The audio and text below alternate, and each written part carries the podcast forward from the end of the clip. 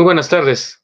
Para la Asociación Mexicana de Contadores Públicos, Colegio Profesional Distrito Federal, es un gusto recibirlos en este nuestro primer jueves del asociado de este año 2021. Les damos la bienvenida y para esta ocasión que celebramos, como bien menciono, nuestra primera sesión de estos nuestros clásicos jueves del asociado, tenemos el gusto y orgullo que nos acompañe nuestro presidente, el maestro José Jesús Rodríguez Ambrís, a quien le cedo el micrófono para que nos dirija unas palabras. Maestro Ambris, muchas gracias por acompañarnos. Bienvenido. Gracias, Juan. Este, bueno, eh, quiero decirle a todos nuestros asociados que este es nuestro primer jueves del asociado, nuestro tradicional jueves del asociado, del nuevo Consejo Directivo Bienio 2021-2022. Este, eh, nosotros estamos empeñados en traer temas de interés técnicos y culturales este es nuestro primer este, evento y bueno, con esto inauguramos nosotros nuestro consejo directivo y a nombre de todos este, compañeros del consejo les doy la bienvenida y esperemos que cumplan con sus expectativas, tanto técnicas como culturales. Muchas gracias Juan y regreso los micrófonos. Al contrario, maestro Rodríguez, es un gusto que nos haya usted acompañado, que nos dirija estas palabras y que nos dé la bienvenida a estos nuestros clásicos eventos, los cuales continúan con este bienio que seguramente será de mucho, mucho éxito. Pues bien, si nos permiten, el día de hoy tendremos dos interesantes temas con dos muy eh, importantes ponentes. El primer tema técnico será efectos del IVA en el ajuste anual por inflación que nos presentará el maestro Raúl Ramírez García y posteriormente tendremos el tema social, cultural el rumbo que sigue tu negocio por el ingeniero Servando Rosales, coach profesional certificado ontológico. Sin más preámbulos, me va a permitir leer la currícula de nuestro primer ponente, el licenciado Raúl Ramírez García, quien es egresado de la Facultad de Contaduría y Administración de la Universidad Nacional Autónoma de México, especialista fiscal por la División de Estudios de Posgrado e Investigación de la Facultad de Contaduría y Administración de nuestra máxima casa de estudios socio director del despacho de contadores públicos Ramírez García y Asociados, autor de artículos para revistas en materia fiscal. Desde 1991 es catedrático en la División de Estudios de Posgrado, entre otras, de instituciones como nuestra máxima casa de estudios en su Facultad de Contaduría y Administración, en la UAPJO, Unidad Autónoma Benito Juárez de Oaxaca, la Universidad Autónoma del Estado de Morelos, la Autónoma de Puebla, la Regional del Sureste, la Autónoma de Zacatecas, la Autónoma del Estado de Chihuahua, la Autónoma del Estado de Yucatán y la Universidad de Anáhuac.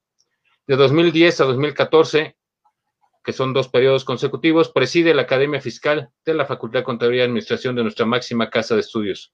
En el año 2015 fue nombrado profesor distinguido por el área fiscal de la misma institución, expositor en diplomados, cursos, seminarios, conferencias y planes en diversas universidades, institutos de capacitación y empresas a nivel nacional, Actualmente es integrante de la Comisión 4 de Investigación Fiscal del Colegio de Contadores Públicos, participante en diversos programas de radio, síndico desde el 2000, perdón, síndico desde 1993 y hasta el año 2005 por parte de la Facultad de Contaduría y Administración de la UNAM ante la Administración Local Jurídica de Ingresos del Sur del Distrito Federal de la Secretaría de Hacienda y Crédito Público. Actualmente, síndico suplente en la misma institución.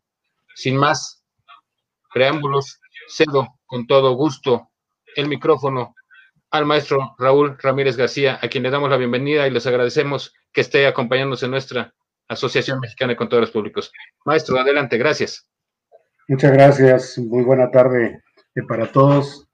Un orgullo es escuchar todo esto de que es eh, el primer evento que llevan con este nuevo, con esta nueva directiva que, que tienen en la asociación. Y créanme que para mí participar en la asociación, bueno, es regresar a quizá muchos años atrás, porque, pues, obviamente no todos me conocen, pero de alguna forma yo diría que tengo algunos ladrillos puestos en estas instalaciones de la asociación. Allá por los años noventas, estuve impartiendo una serie de cursos ahí en la, asociación y fue cuando se decidió construir este nuevo edificio y se nos pidió la ayuda a los expositores de aquella época, pues para efectos de, colaborar con algo, para efectos de que se construyera el nuevo edificio. Y tuve el gusto de hacerlo en varias ocasiones, de participar en, algunos cursos de forma gratuita para efecto de poder colaborar con ello. años posteriores, eh, he regresado a esas instalaciones porque como académico de la, de la Facultad de Contaduría y Administración de la UNAM, pues he tenido la, la suerte de que durante cuatro años estuve presidiendo la Academia Fiscal y entonces estuve acompañando a nuestros alumnos en los concursos que año con año llevan a cabo eh, ustedes para las diversas universidades. Aparte de ello, eh, mi hijo, que en paz descanse, él era maestro también en la, en la Facultad de Contaduría y él era el coordinador de estos muchachos que participaban en los concursos.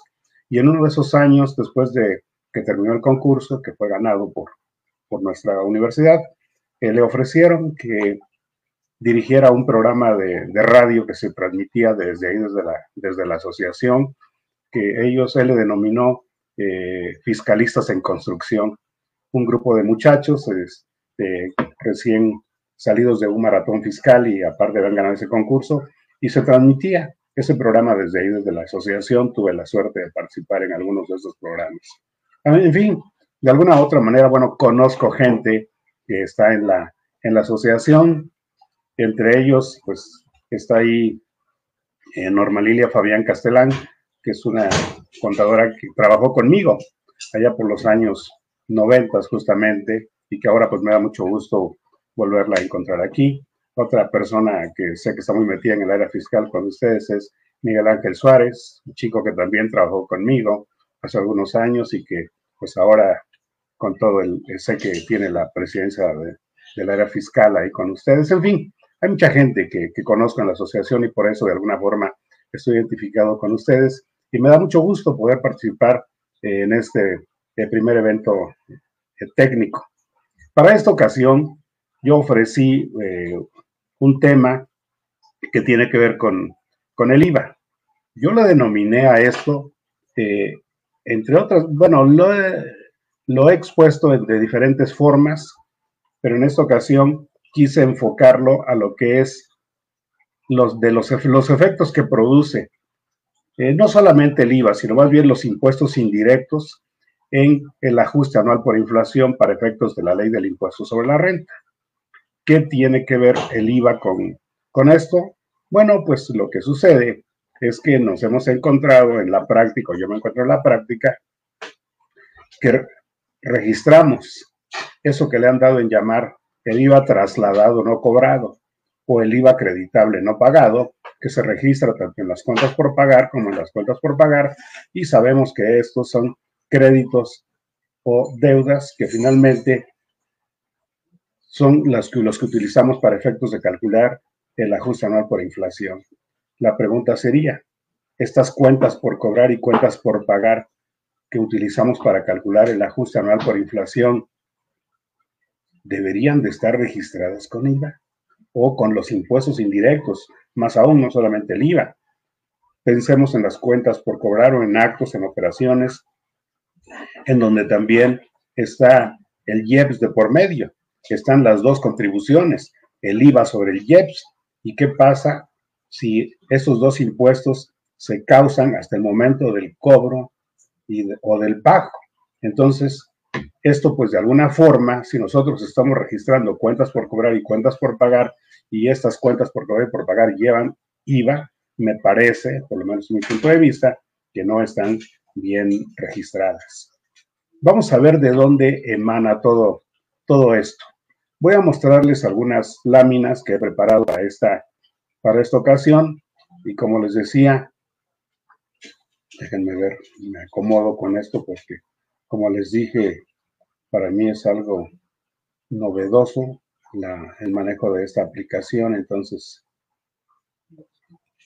voy a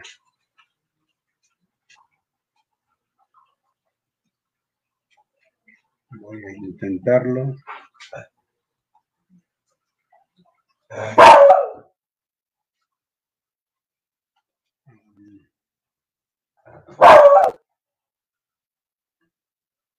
A ver, no sé si aquí ya se vea la, se va la lámina.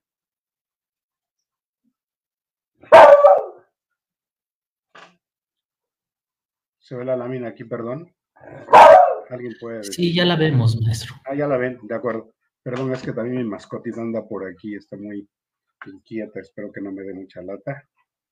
Este, bueno, le denominé a esto los impuestos que se causan al cobro o al pago y las cuentas por cobrar y por pagar en el ajuste anual por inflación. Vamos a, voy a irla recorriendo y vamos a ir platicando. Ah, pero a ver, hay que ponerla en presentación. A ver aquí. Lo dejo como una pregunta. O más bien genero aquí varias preguntas al respecto. Primero, ¿qué es el IVA trasladado no cobrado? ¿Qué es el IVA acreditable no pagado? ¿Existe acaso el IVA por retener no retenido? Este tema lo voy a enfocar al IVA en particular porque es algo más común, pero esto obviamente también se liga con el IEPS porque los dos impuestos se causan al cobro o al pago, así que lo que estemos diciendo de un impuesto, pues estará también reflejado en el otro y más aún cuando van juntos. Haremos un poquito de historia. La ley del IVA fue publicada en 1978 y entró en vigor hasta el 1 de enero de 1980. El año de 1979 nos lo dieron para efectos de tratar de entender de cómo era todo el manejo del, del IVA. Todo un año lo estuvimos estudiando y de alguna manera esto coincide un tanto con mi vida profesional, porque mi vida profesional empezó en 1981, justo cuando también empezó la ley, una ley del impuesto sobre la renta, la que estuvo vigente hasta el año 2001. Y en ese momento, cuando nace esta ley, el IVA se trasladaba y se acreditaba, aunque no se cobrara o no se pagara. Entonces, si nosotros hacíamos operaciones de contado o las hacíamos a crédito, eso no tenía importancia para efectos del IVA. Si tú vendías a, a crédito, pues tenías un IVA trasladado. Si comprabas a crédito, pues tenías un IVA acreditable. No tenía nada que ver que lo pagaras o no lo pagaras. Pero en el año 2002, y a través de la ley de ingresos de la federación, empezó este nuevo sistema que tenemos actualmente y que le han dado en llamar de flujo de efectivo. A mí no me gusta el término flujo de efectivo, no me gusta porque en principio no necesariamente eh, en una operación para que haya causación de este impuesto, no necesariamente tiene que haber flujo de efectivo. Mencionemos algunos ejemplos. Si acaso yo vendo un producto, me pueden pagar, sí, en efectivo, pero también me podrían pagar con otro producto, un intercambio de bienes, y la operación estaría cobrada y pagada. O bien yo podría vender un bien, enajenar un bien, y me podrían pagar con un servicio. Yo podría prestar un servicio, me pueden pagar con otro servicio o me pueden pagar con otro bien. No necesariamente tiene que haber flujo de efectivo, pero inclusive la autoridad así le ha denominado y me parece que el término es incorrecto. Yo prefiero llamarle que son impuestos que se causan al cobro o al pago. Pero en, el año 2002 y a través de la ley de ingresos de la federación empezó este nuevo método.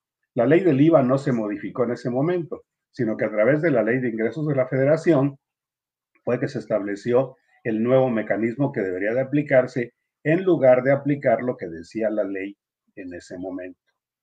También en aquel momento empezó todo el tema de los comprobantes de los pagos en parcialidades. Eso que hoy la, la autoridad le llama complementos de pago y que vamos en la versión no sé qué. Esto no tiene nada de nuevo. Esto viene desde el año 2002 Ahí nació en la ley de ingresos de la federación. Si alguno de ustedes, eh, como debe de ser, tiene duda de esto, lo cual es lo que yo les digo a mis alumnos, no me crean nada de lo que digo. Todo dúdenlo y entonces consúltenlo.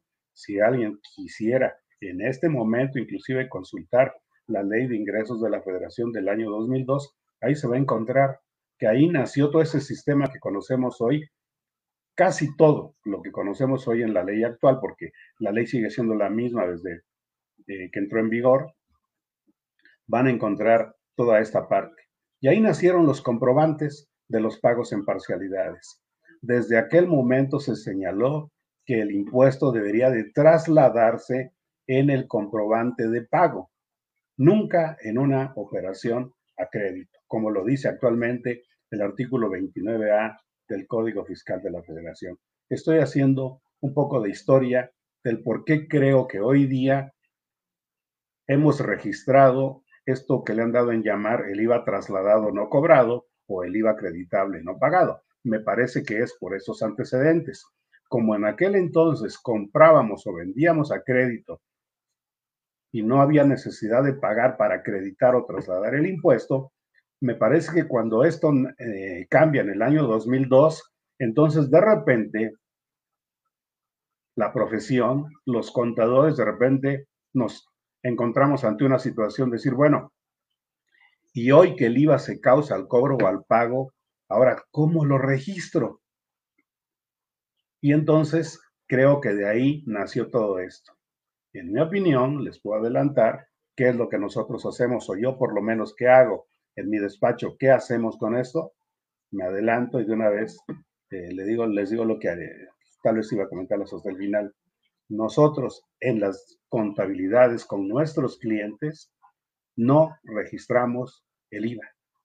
No lo hacemos porque no lo, no, no lo conocemos. Jurídicamente hablando, no conocemos el IVA. Hoy día, si yo hago una operación el día de hoy, bueno, pues sí sé cuál sería el IVA que me trasladan o que yo debo trasladar. Pero si yo la operación la hago a crédito el día de hoy, y la voy a pagar después. Cuando la tenga que pagar, no sé cuánto va a ser. Ni siquiera conozco la tasa que estará vigente en el momento en que, sea la, que se dé la causación del impuesto. Veamos esto. ¿Qué pasa? Eh, primero, ¿cuáles son los actos que graba la ley del IVA?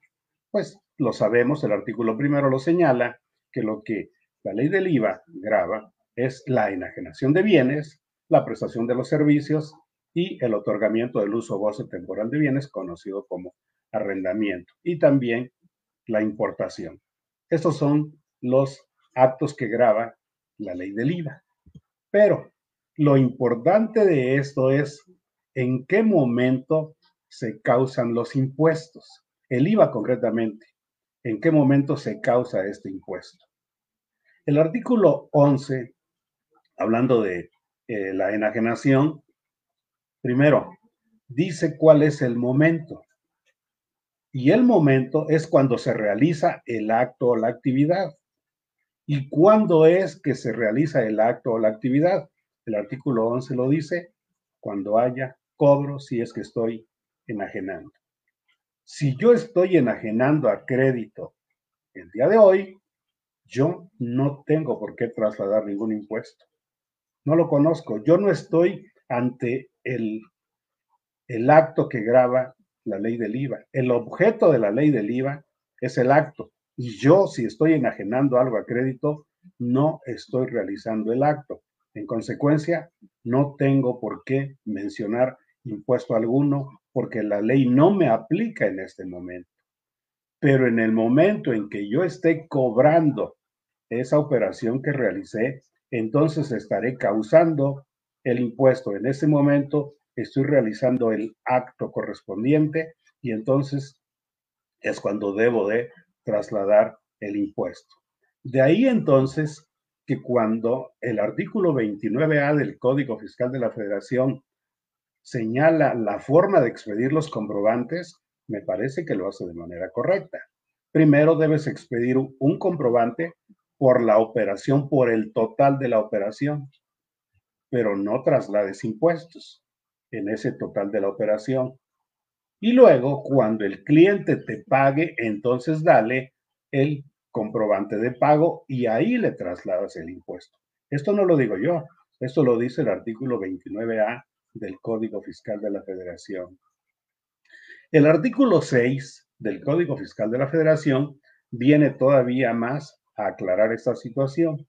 Dice el artículo 6 que las contribuciones se causan conforme se realiza la situación jurídica o de hecho y que se van a aplicar las disposiciones que estén vigentes en el momento de la causación.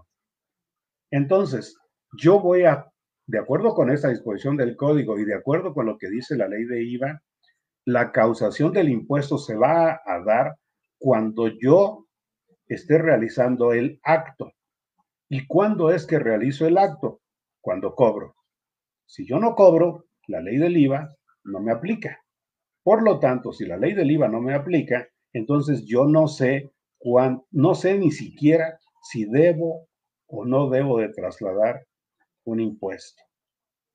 Esto es lo que dice, por un lado, la ley del impuesto al valor agregado y por otro lado, lo viene a ratificar el artículo 6 del Código Fiscal de la Federación. Y ahorita podemos hablar de muchos ejemplos. Hablemos de una operación a crédito. ¿Qué IVA se causa en una operación a crédito? Pues ninguno, porque no estoy realizando el acto. El acto lo realizo solamente si estoy cobrando. Con más razón, ¿qué pasa si hay un cambio de tasas? Nos ha sucedido. No voy lejos. Apliquemos lo actual. Hoy, enero del año 2021. En diciembre del año 2020, allá en el municipio de Las Margaritas, en Chiapas, hubo una operación a crédito. Se vendieron muebles a crédito por un importe de 10 mil pesos y el enajenante expide el comprobante por la venta. Pensemos en que es una persona moral. Expide el comprobante por la venta y tiene un ingreso acumulable para efectos del impuesto sobre la renta. Pero en su comprobante menciona importe de la operación, importe de la venta, 10 mil pesos. Y menciona ahí IVA, 1,600. Total, 11,600. Si el proveedor lo quiere hacer, yo digo que lo haga. Si yo fuera el cliente, a mí no me afecta en lo más mínimo que me esté mencionando ese IVA. Me parece que no es correcto, pero si el proveedor lo quiere hacer, que lo haga. O lo voy a poner al revés. ¿Qué tal que el proveedor lo hiciera correctamente y no me mencionara el IVA en ese comprobante? Ah, pues yo soy un cliente necio y diría, no, este proveedor sí me tienes que mencionar el IVA. Y si yo se lo exijo, si yo se lo pido, pues se lo pondrá. Pero la verdad es que en el fondo ni a él ni a mí nos afecta ese impuesto. Total. Hicimos la operación a crédito, eso sucedió el 20 de diciembre, acordamos que es una operación que yo le voy a pagar el 20 de enero, o sea, 30 días después. Y resulta que para el primero de enero entra en vigor el decreto de la frontera sur, un decreto de estímulos fiscales para la frontera sur. Y resulta que ahora en materia de IVA hay un estímulo mediante el cual se le otorga un estímulo al enajenante. Nunca he entendido este, este tipo de estímulo, pero bueno, se le otorgan al, enajenante un estímulo equivalente al 50% del IVA. Cuando yo le voy a pagar el 20 de enero, obviamente tiene que aplicarse lo que dice el artículo 6 del Código Fiscal y lo que dice el artículo 11 de la ley del IVA. El 11 de la ley de IVA dice que el acto de enajenación se lleva a cabo en el momento en que yo le pague al proveedor. Y el artículo 6 del Código Fiscal dice que se va a causar el impuesto conforme a la disposición que esté vigente en ese momento. Y entonces la tasa está vigente al 16%, sí, pero con un estímulo del 50% de impuesto. El mismo decreto establece que ese estímulo se aplica sobre la tasa, de tal suerte que entonces el vendedor, el enajenante, el proveedor, solo me deberá de trasladar un 8%. Pero él tiene un comprobante que emitió en diciembre que dice 16 de IVA, pero yo solamente le debo de trasladar, perdón, él me debe de trasladar el 8 y yo le debo de pagar el 8%. Y entonces, ¿por qué me dio un comprobante con tasa 16 y yo al final, ese comprobante al final no sirvió para efectos del IVA? Yo al final le voy a pagar 8 solamente. Yo no le voy a pagar 16. Él me estará trasladando 8 de IVA, no 16. Y en su cuenta por cobrar, seguramente, él registró 11,600. Yo en mi cuenta por pagar, yo solamente registré 10. Yo no registro el IVA. Pero suponiendo que se trata de un contribuyente que sí le gusta registrar el IVA, pues estará registrando también una cuenta por pagar de 11,600. Yo no lo hago, pero bueno, quizá eh, otros eh, colegas, otros contadores, quizás sí registran una cuenta por pagar de 11,600. De tal suerte entonces que ahora cuando el cliente paga, ya no paga 11,600, solamente va a pagar 10,800. ¿Y acaso jurídicamente qué era lo correcto? Que él me diera un comprobante desde diciembre con el 8%, ¿acaso jurídicamente él sabía que iba a existir este estímulo fiscal y aunque lo supiera, ¿acaso estaba en vigor? ¿Qué sería lo correcto?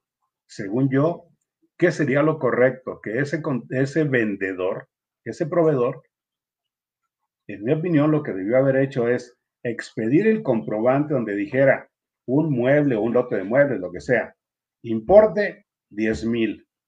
Y en estricto sentido, en la parte del IVA, como la operación es totalmente a crédito, en la parte del IVA debería de estar en blanco. Y el importe total son 10 mil y punto. Eso es lo que dice el artículo 29A del Código Fiscal de la Federación. Debes expedir un comprobante por el total de la operación. Y si acaso hubiera sido en ese momento que se hubiera hecho el pago en una sola exhibición, entonces sí me habría puesto el IVA total y yo se lo habría pagado, 11,600. Porque también eso es una confusión que hay de qué es lo que debe entenderse por el pago en una sola exhibición. Algunas personas han interpretado que es pagar el monto total aunque sea en diferente fecha. Y no, no es así. En materia fiscal, de acuerdo con lo que dice el 29A del Código Fiscal, hacer el pago en una sola exhibición quiere decir hacer la operación de contado. Hoy te vendo, hoy me pagas. Eso es una sola exhibición. Pero si hoy te vendo y mañana me pagas, entonces ya no fue una sola exhibición. Aunque mañana me pagues el monto total, eso se llamaría un pago diferido. ¿Se acuerdan de las claves? El PPD, ¿Se acuerdan de las claves? El PUE, el pues, ahorita te vendo, ahorita me pagas. Eso sería una operación, eh, un pago en una sola exhibición. Pero si me, si me paga después de hoy, entonces ya no fue un PUE, fue un PPD. Entonces, ¿acaso yo sabía cuánto te iba a trasladar de impuesto? No, no lo sabía. ¿Quieren otro ejemplo? En el año 2014, la compra la enajenación, no la compra, la enajenación de mascotas, hasta diciembre del año 2013, la enajenación de mascotas estaba al 0%. A partir de enero de 2014 se grabó al 16%. Imaginen que allá por el 20 de diciembre, un padre de familia le quiere regalar una mascota a su hijo como regalo de Navidad y va con alguien que se dedica a a la venta de mascotas y compra una y le dice, oye, ¿Cuánto me cuesta la mascota? 20 mil. Está bien. Oye, ¿eso causa IVA? No, está este 0% de IVA. Ah, de, acuerdo. Entonces, oye, pero podemos hacer una cosa. Te pago 10 mil ahorita y te pago los otros 10 mil en enero. Y el vendedor dice, sí, hombre, no hay ningún problema. Le enajena la mascota. Precio 20 mil. Le expide un comprobante. Un loro, una guacamaya, un no sé qué, ¿no? No hablo de perros y gatos porque eso es otra historia pero le está enajenando ahí, eh, para efectos de la ley del impuesto sobre la renta, está enajenando este bien.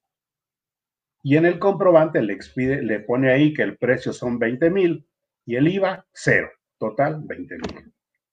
Pero el cliente solo paga la mitad, solo paga 10 mil. Y en enero viene a pagar los otros 10 mil.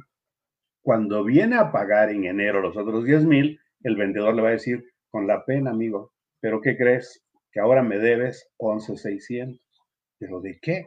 Porque te tengo que trasladar el 16% de los otros 10 mil que me estás pagando en este momento. Oye, pero yo aquí tengo una factura que tú me diste en el mes de diciembre y aquí dice 20 y de estos 20 yo te di 10, por lo tanto te debo otros 10. Pues no, porque en este momento que tú me vienes a pagar en enero, la causación del impuesto, te tengo que aplicar la tasa vigente y la tasa es del 16% por la enajenación de este tipo de bienes. En consecuencia, me tienes que pagar 11,600. En ese momento se dio la causación del impuesto. ¿Y acaso yo en diciembre jurídicamente yo sabía cuánto te iba a trasladar de impuesto en enero? Pues claro que no lo sabía. Y así les podría poner más ejemplos. Hay uno muy grande, muy fuerte que sucedió en el año 2004. En el año 2004, eh, tengo unos clientes que están en el estado de Veracruz. Ellos son productores de alcohol. Y el alcohol, bueno, pues lo saben ustedes, que en la enajenación de alcohol se causa tanto el IEPS como el IVA, y el IVA va sobre el IEPS. Voy a inventarlo para, para efectos rápidos. Esto sucedió creo que por ahí del mes de mayo. Voy a ubicar mayo del año 2004. No tengo la, fecha cierta, pero sucedió más o menos en esa época. Imaginen que fue en mayo. Y entonces se modificó la ley del IEPS para exentar la enajenación de cierto alcohol, no todos porque hay diversos alcoholes, pero de alguno en particular. Mi cliente antes de esta modificación a la ley, le vendió a crédito a un, a un cliente. Y cuando le vende, obviamente, bueno, todavía no estaba la exención del IEPS. Entonces le vende y el cliente dice, sí, pero mencióname aquí en tu comprobante cuánto es de IEPS y cuánto es de IVA. Nosotros, repito, no lo hacemos, pero si el cliente lo pide, pues hay que dárselo. Se lo quiere así y si quiere que le ponga florecitos a su comprobante, pues se los pongo también. O sea, a mí no me afecta.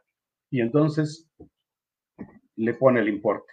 100 más 50, estoy inventando la tasa, no recuerdo en qué momento, cuánto era en ese momento, hoy es 53 para otros alcoholes, pero en aquel entonces era, póngale 100 del precio, más 50 de IEP, 150, y sobre 150 el IVA. 24 de IVA, 174.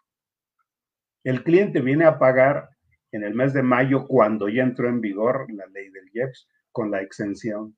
Y cuando el cliente viene, viene a pagar los 174. Y nosotros le decimos, cliente, no me debes 174, solamente me debes 116. ¿Pero por qué? ¿Me bajaste el precio? No, lo que pasa es que ya no existe el IEPS y en consecuencia ya no te aplica. Entonces solamente me debes los 100 del precio del producto más 16 de IVA de los 100 y ya no me debes 24 de IVA que eran sobre 150. 100 de precio más 50 de IEPS serán 150 la base del IVA y sobre eso 24. No, ya no me debes eso, solamente me debes 116. Tuvimos dos casos muy, eh, muy interesantes. Hubo un cliente que dijo, perfecto, yo ya me ahorré una cantidad. Realmente no se había ahorrado nada porque simplemente pues era el IEPS que no se le estaba trasladando. Y el otro cliente, una empresa que ya no existe, que estaba aquí en la Avenida Revolución en la Ciudad de México, una empresa muy grande, esa empresa dijo, no, yo te voy a pagar el monto total, yo te voy a pagar en el ejemplo, hagan de cuenta, los 174. Cliente, solamente me tienes que pagar 116. No, yo te tengo que pagar 174 porque eso dice la factura y no quiero que tú vayas a demandar. Está bien, si quieres, págame 174. ¿Qué tuvimos que hacer nosotros? No podíamos reconocer un IEPS trasladado porque ya el acto estaba exento. ¿Qué tuvimos que hacer? Reconocer un o de eso que le llamamos contadores otro ingreso.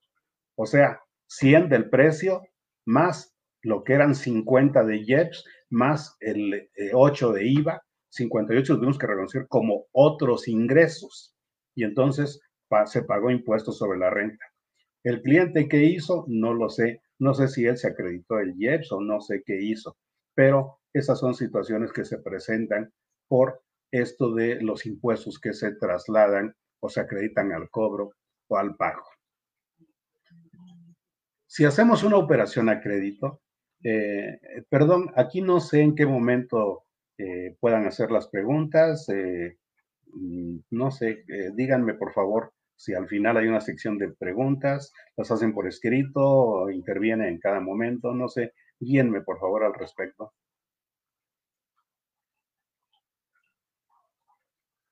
Hola, hola, ¿alguien me escucha? Hola. ¿Alguien de la asociación me escucha? Para saber en qué momento participa el público. Bueno, creo que me abandonaron a mi suerte aquí. Pregunto, si hacemos una operación a crédito, ¿cuánto debería de mencionar de IVA en el comprobante? En estricto sentido de la disposición fiscal del artículo 29 del Código Fiscal, yo no debería de mencionar nada de IVA. Porque repito, no sé cuánto le voy a trasladar de impuesto. Tú me dirás, ay, por favor, si estás vendiendo zapatos, una operación a crédito, pues hoy la tasa es del 16%, claro que lo sabes. No, sí sé cuánto es la tasa hoy, pero ¿acaso sé cuándo me lo van a pagar? O quizá ni siquiera sé si me lo van a pagar. ¿Qué tal que por alguna razón nunca me lo paguen? Pues entonces nunca hubo causación del impuesto.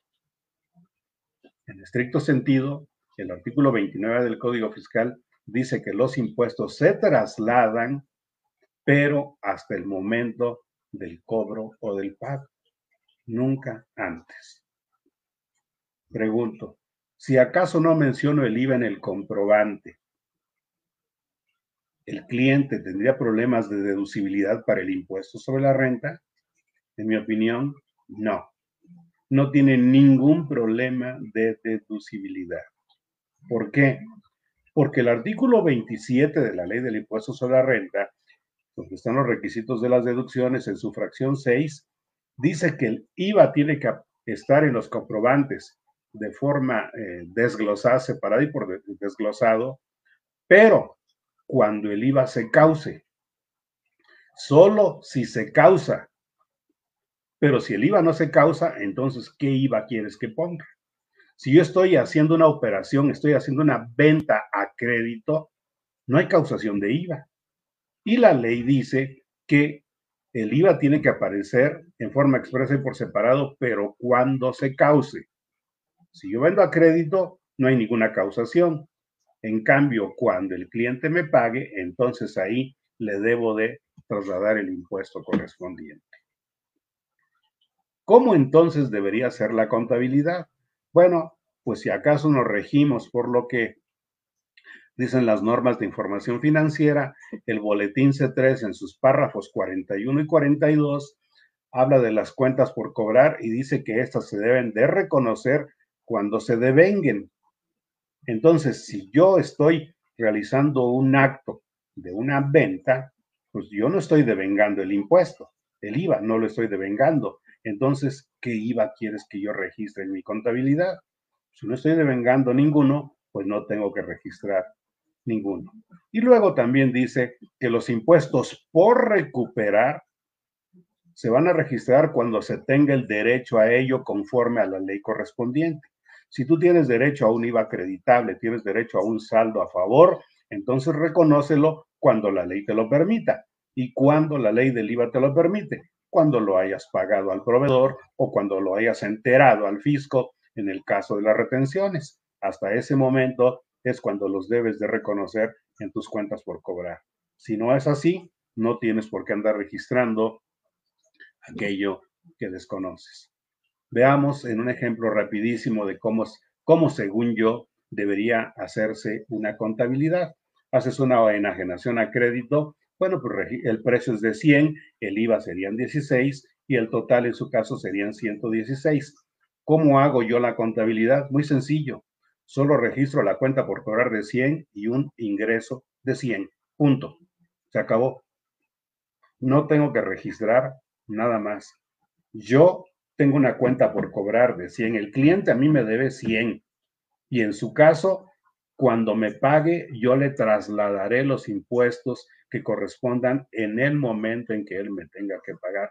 Y reconoceré para efectos eh, mercantiles y para efectos de la ley del impuesto sobre la renta, reconoceré los 100 siendo una persona moral eh, mercantil, porque si fuera una sociedad civil o fuera una persona física, pues quizá ni siquiera, o sea, tendría un, eh, un ingreso, pero solamente para efectos financieros, pero no tendría un ingreso para efectos fiscales. En una persona física con actividad empresarial, la cosa es más complicada todavía. ¿Qué pasa si hago una compra a crédito? Ah, pues de la misma manera. Ahora no soy yo el que vende, soy yo el que compra. ¿Qué es lo que hago? Pues el precio 100, el IVA 16, total 116. ¿Qué registro en mi contabilidad? Pues registro lo que sea, ya sea un gasto, sea un inventario, sea una compra de mercancías, un activo fijo, etcétera, lo que sea, y tengo una cuenta por pagar de 100. Y el IVA de esos 100, pues no sé, no lo conozco. Yo no sé cuánto me va a trasladar mi proveedor cuando yo le pague, no sé cuánto me va a trasladar. Cuando yo le pague, no sé qué tasa de impuesto va a existir, no sé qué impuestos van a existir cuando yo le pague. Pero el día de hoy no estoy realizando un acto para efecto de la ley del impuesto al valor agregado. Más aún, ¿qué pasa cuando hay retenciones de impuestos? Pensemos en el caso que nosotros nos presta, a nosotros nos prestaron un servicio, un profesionista independiente, y él nos expide un comprobante. Le decimos, oye, eh, dame chance de pago dentro de una semana. Y dentro de una semana, pues será febrero. Y entonces en enero, hoy me expide el comprobante, que ahorita hablamos de también si está correcta la expedición. Y me dice, bueno, pues a ver, clásico que nos dicen a los contadores, ¿no? El cliente que nos dice, oye contador, pues mándame tu comprobante para programarte tu pago. Eso nos hace. En estricto sentido del Código Fiscal y de la ley del IVA no debería de ser así.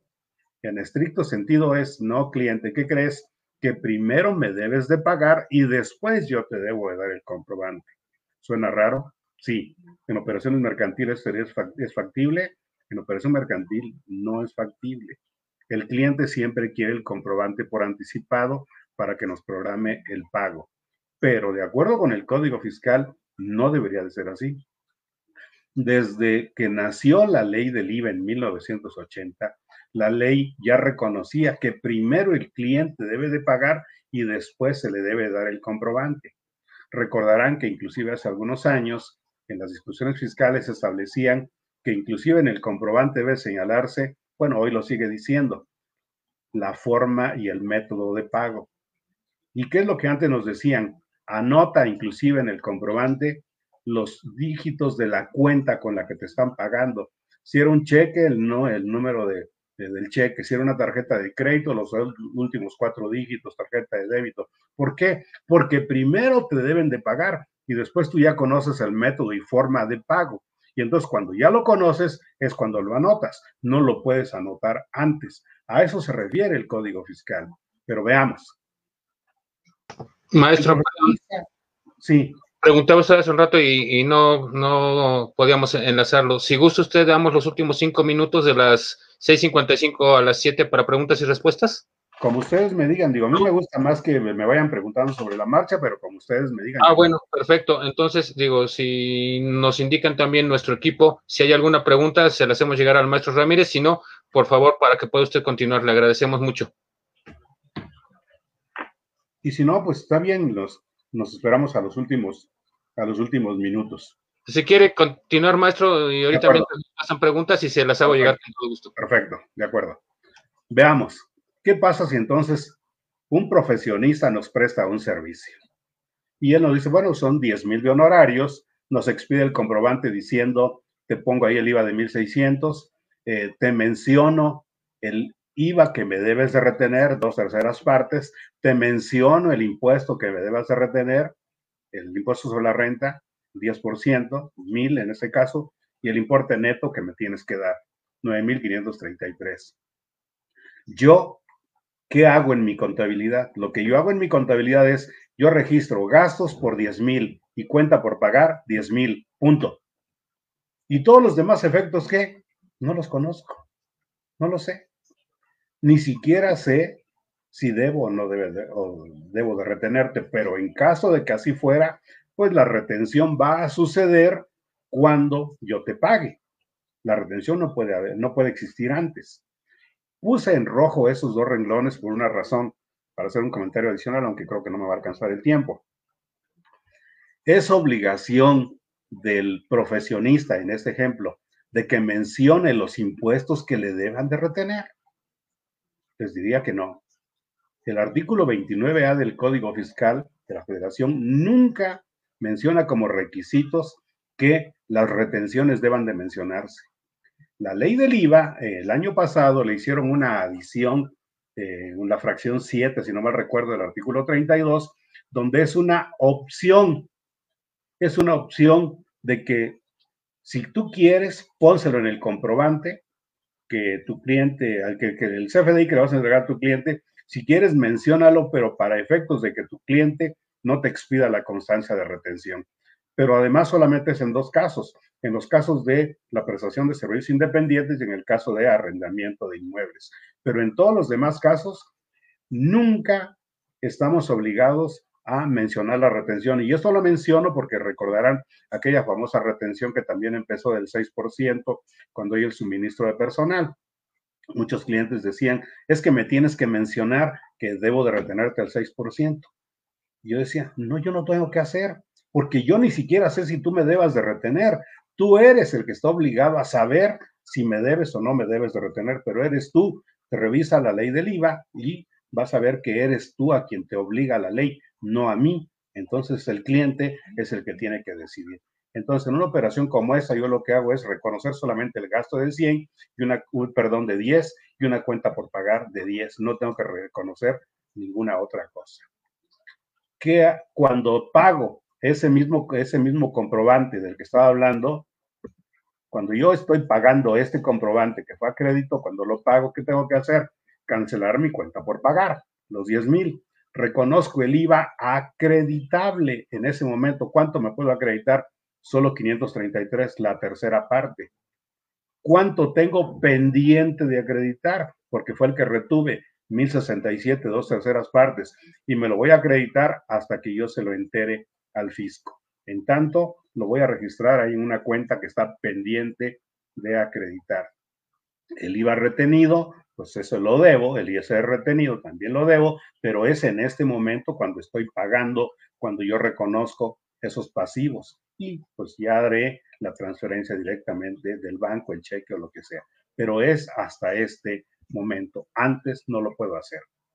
Entonces, si yo estoy reconociendo las cuentas por cobrar y las cuentas por pagar con los impuestos, incluidos esos impuestos que se causan al cobro o al pago, ¿qué es lo que estoy haciendo? Estoy calculando mal el ajuste anual por inflación. ¿Por qué? Porque si yo hago una venta a crédito, ¿qué es lo que hago? Registro una cuenta por cobrar de 116, 100 de precio más 16 de IVA, 116. Y por el otro lado genero algo que le llamo IVA trasladado no cobrado de 16. Y ojo, en el ajuste anual por inflación reconozco los 116, pero los 16 que tengo en un supuesto pasivo no lo reconozco como deuda. Más aún, haces los estados financieros y dices que del lado de los activos tienes 116 y del lado de los pasivos tienes 16. Eso que le das en llamar el IVA trasladado no cobrado. Yo te pregunto, ¿lo pones en un pasivo? ¿Acaso lo debes? ¿A quién se lo debes? Imagínate que el lector de los estados financieros te dice, oye contador, aquí tienes un pasivo de 16, ¿a quién le debemos ese, ese impuesto? tú tendrías que decir, pues es que mire, no se deben, pero tal vez algún día se deban cuando el cliente nos pague. Hasta entonces, entonces, ¿por qué lo tienes ahí? Pues porque así me dijeron que lo tenía que registrar. Yo creo que eso está mal. Hay gente que dice, es que para llevar un control de ese IVA, yo diría, ¿quieres controlarlo? Regístralo en cuentas de orden. Esa es una de las causas por las que existen las cuentas de orden, para controlar. ¿Quieres controlar este impuesto? hazlo a través de cuentas de orden, pero no lo mezcles en tus estados financieros porque me parece que estás inflando o las cuentas por cobrar o las cuentas por pagar. El Código Fiscal de la Federación en su artículo 76 dice que te pueden imponer una multa si acaso las deudas para, con las que usaste para calcular el ajuste anual por inflación no son correctas. Si están mal registradas, estás tomando mal las cuentas, las deudas para calcular el ajuste anual por inflación, te pueden imponer una multa. Eso dice el artículo 76 del Código Fiscal de la Federación. Maestro, pregúntenos una pregunta. Sí, adelante. Estoy por terminar esta parte y si quieres ya me dedico de una vez para... Usted me dice. Sí, de una, de una vez déjame terminar, por favor. Adelante, por favor, ¿sí? De hecho, esta es prácticamente la última lámina. Otros efectos que se pueden generar por estar registrando esos IVAs. ¿Qué pasa con una cancelación de cuenta por incobrable? Tú registraste en tu cuenta por cobrar 116 y entonces el, pasan los días, las semanas, los meses, los años y el cliente no te paga. Y tú lo demandas y el juez dice, lo siento, demandante, pero tu cliente no tiene para pagarte. Así que ya puedes cancelar tu cuenta. La ley del impuesto sobre la renta te permite que lo hagas deducible. ¿Cuánto vas a deducir? ¿116 acaso? No, solamente 16. ¿Qué pasa si es al revés? Es una cuenta que tú no, tú no pagaste. ¿Acaso vas a reconocer el ingreso por 116? Pues no, realmente el ingreso solamente por 100. Y los 16 pues los estarás cancelando de, esa, de esas famosas cuentas de IVA que registraste. Así que ahí los dejo con estas inquietudes. Eh, supongo que debe haber eh, muchas dudas al respecto de por qué lo hago de esta manera, si nadie lo hace así. Eh, yo estoy totalmente convencido de que criterios, pues existen muchos. Y en materia fiscal, mis alumnos, los que han sido mis alumnos lo saben, siempre se los digo que en materia fiscal no existe la verdad absoluta. Al final yo lo que hago aquí es solamente proponer algo al respecto y cada quien pues decida lo que considere. Así que ahora sí, si me lo permiten, podemos hablar de sus preguntas, por favor. Con todo gusto, maestro Ramírez. Eh, respecto al IVA, que según la ley no es obligación de registro contable, ¿esto es fiscal o no? Pero financieramente sí se debe registrar para efectos de información. Yo diría que ni siquiera financieramente porque es un impuesto que no conocemos. O sea, aparentemente lo conocemos, pero como dije, el, ejemplo concreto, en diciembre, tú vendiste algo a crédito y tú dices, bueno, para efectos financieros voy a reconocer una cuenta por cobrar de 116, pero al final cuando te la vienen a pagar en enero solo cobraste 108. Entonces, financieramente, la información que presentaste en diciembre es incorrecta. Por eso creo que ni financiera ni fiscalmente debe de presentarse. Muchas gracias. Su exposición es muy clara, lo felicitan. Tiene una cuestión, en el complemento de pago no se permite el desglose del IVA. En este sentido, ¿cómo se debería trasladar el IVA? Bueno, quiero decir que sí se permite, lo único que tienes que hacer es modificar el sistema. Nosotros con nuestros clientes lo hemos hecho siempre. De hecho, tuvimos una revisión por parte de la eh, Secretaría de Finanzas del Estado de Veracruz porque mi cliente lo que hace es expide los dos tipos de comprobantes, expide el de venta y expide el de cobro. Y entonces la autoridad consideró que estábamos reconociendo solamente una parte del ingreso porque había dos comprobantes. Le tuvimos que demostrar a la autoridad que un comprobante era por la venta y la otra era por el cobro. Y el de cobro es el que realmente tiene que llevar los impuestos. Y entonces lo que tienes que hacer es modificar tu sistema para estos efectos, pero sí se puede.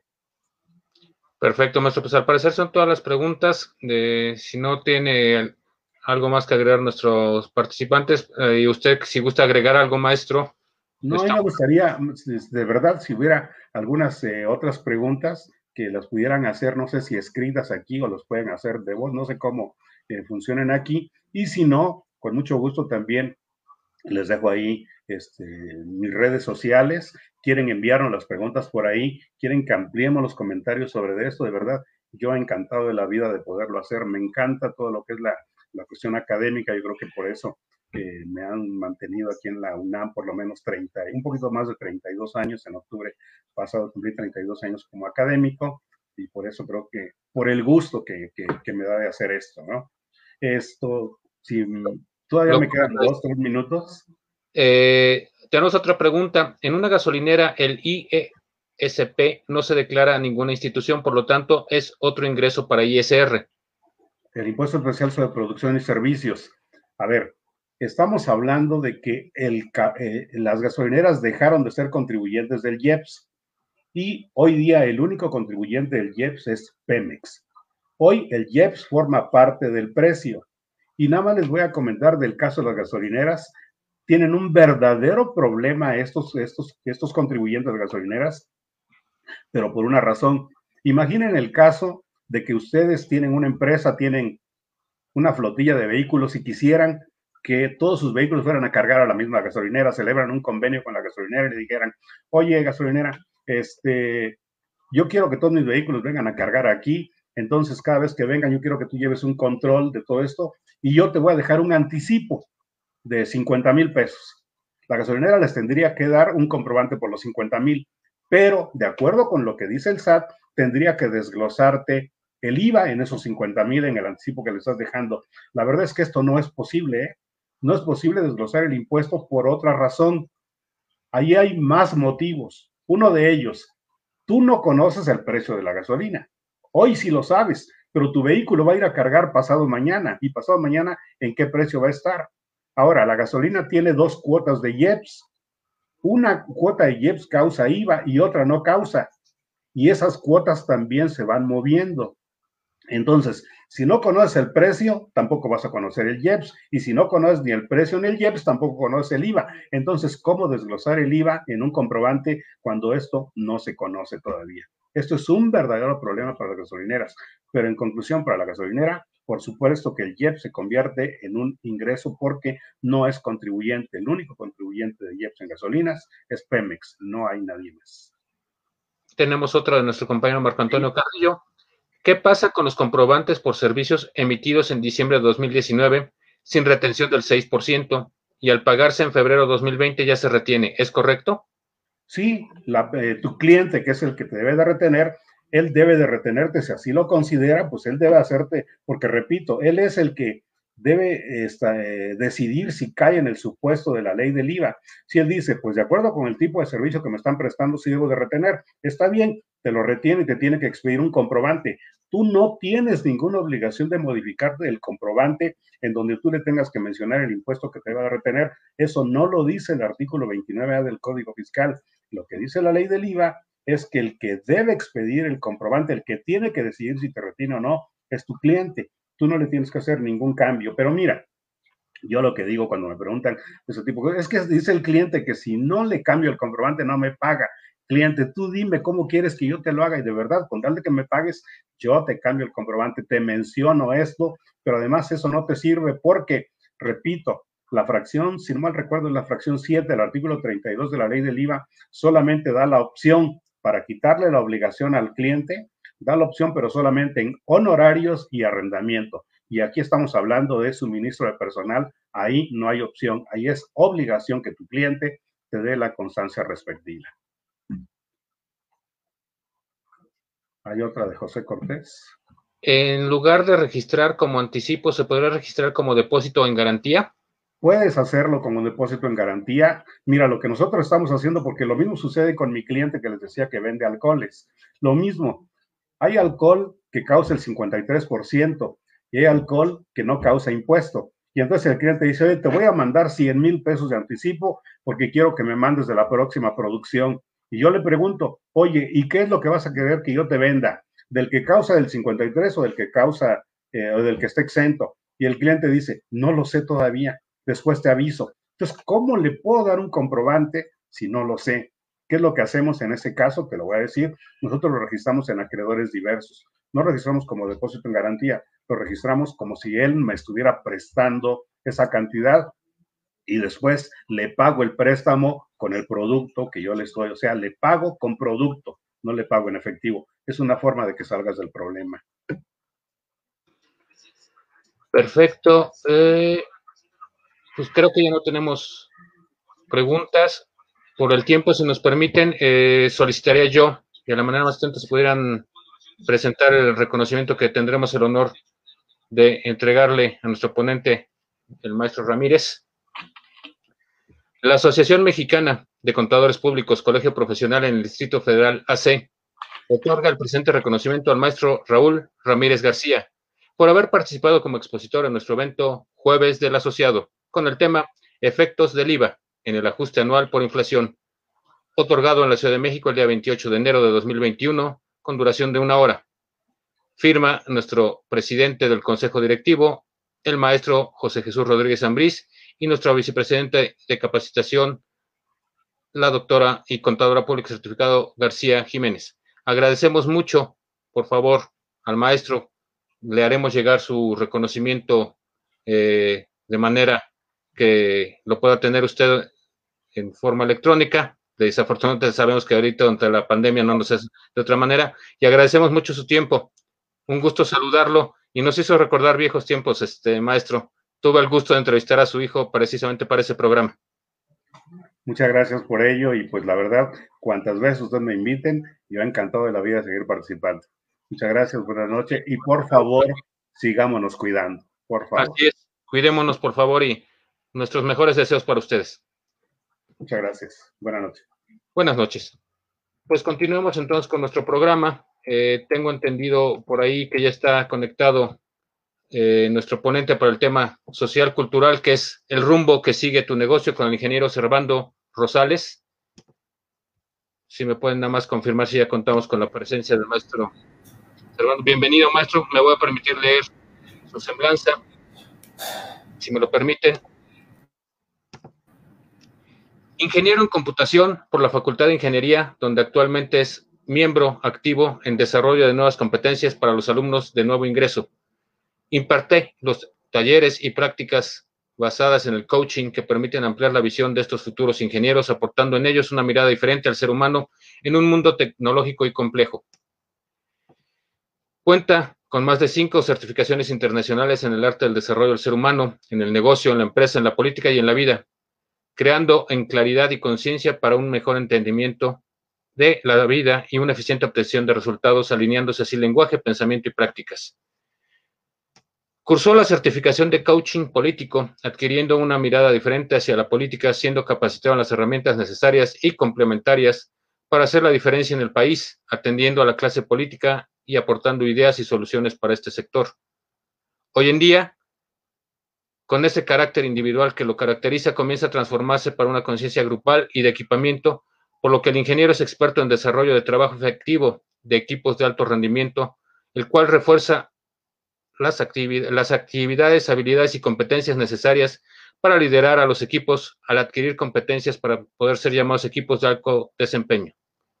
Sin más preámbulos, tengo el gusto de cederle la palabra al ingeniero Servando para que nos exponga este interesante tema. Bienvenido, ingeniero, a esta su casa. Gracias. Muchas gracias, gracias por la oportunidad, gracias a todos los que nos están eh, observando. Eh, es un honor estar aquí con ustedes, compartir y prácticamente, bueno, pues la idea es compartirles un poco qué podemos hacer ante, primero ante cualquier situación en el sentido del el rumbo, ¿no? En el sentido de la dirección. Entonces me voy a permitirles compartir un poquito aquí en mi pantalla para que, eh, para que puedan ver aquí una presentación que traigo. Y sobre eso, arrancarnos. Entonces, eh, digo, aquí eh, escuchando un poquito al exponente, eh, al ponente anterior, si gustan hacer preguntas, si podemos ir interactuando, ¿no? Esto sería importante para poder precisar una, pues una interacción, ¿no? Un poquito, tal vez, esta parte pues de la tecnología, pero pues no, no, no, no, es, tan, no, no, no, vamos a hacerlo un poco interactivo, ¿verdad?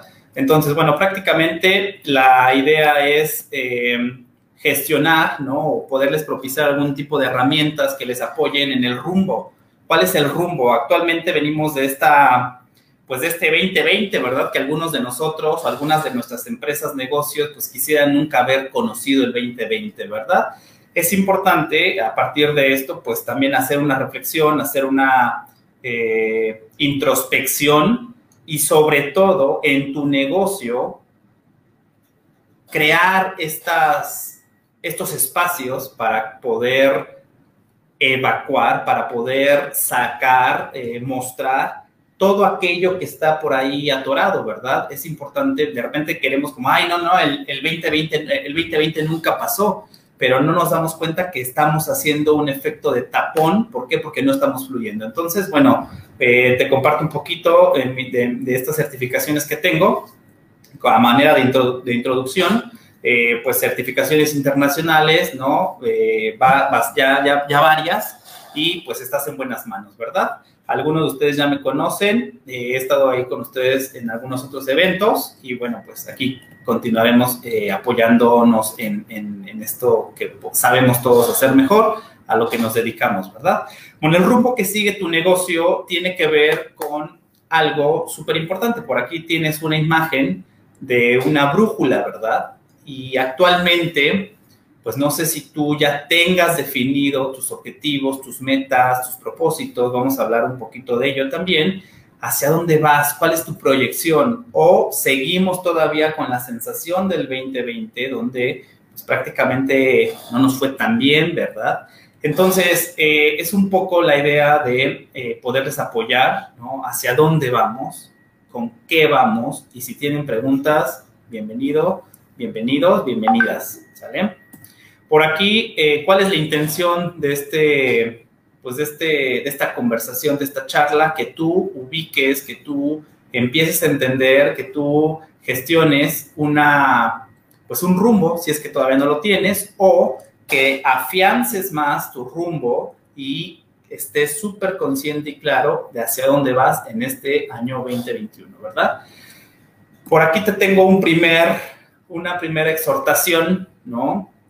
Eh, que hacía grandes rasgos eh, puedas tú señalar o en, una, hojita que tengas por ahí o en tu mente, ¿no?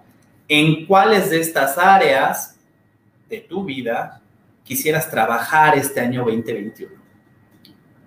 ¿Por dónde, por dónde te vibra? ¿Por dónde sientes como que esa conexión de requiero yo hacer algo en mi espiritualidad, por ejemplo? O no, no, no, requiero hacer algo yo en mi familia, o tal vez en mi dirección, o tal vez en mi trabajo, o sea, hacia dónde tú vas y si lo quieres enmarcar en tu negocio, en qué área de mi negocio puedo hacer yo esta intervención, ¿no? Hacia dónde estoy pretendiendo enfocar mi atención a través de mi intención. Porque el rumbo es como cuando tú eh, observas a una tiradora de arco, ¿verdad? Hacia dónde apunto es lo primero, que hacia allá va a salir la flecha. Y ya lo segundo, bueno, es la estabilidad de la mano, la fuerza, ¿no? La forma en que sueltas la flecha. Entonces hay muchísimas cosas alrededor cuando tú defines un objetivo, defines una meta, defines un propósito. ¿Vale? Entonces, ¿hacia dónde? ¿Hacia dónde nos podemos ir en este sentido? Tal vez estás pasando por temas de salud, Tal vez, pues ahorita tu negocio no está generando lo que había estado generando en años pasados. Entonces, esto es un primer, una primera herramienta. A donde tú enfocas es lo que vas a empezar a cultivar. Va a florecer. Recuerda esto, tu atención hace que florezcan las cosas. E imagina una casa. Una casa donde estás viviendo está habitada tiene atención, pero ¿qué pasa cuando te vas de esa casa? Le dejas de poner atención, no hay mantenimiento, se empieza a deteriorar. Es lo mismo con nuestras metas, es lo mismo con nuestro rumbo, con nuestra dirección. Si yo ya enfoqué, la atención requiere estar hacia ese lado. Y viene un tema interesante, ¿por qué?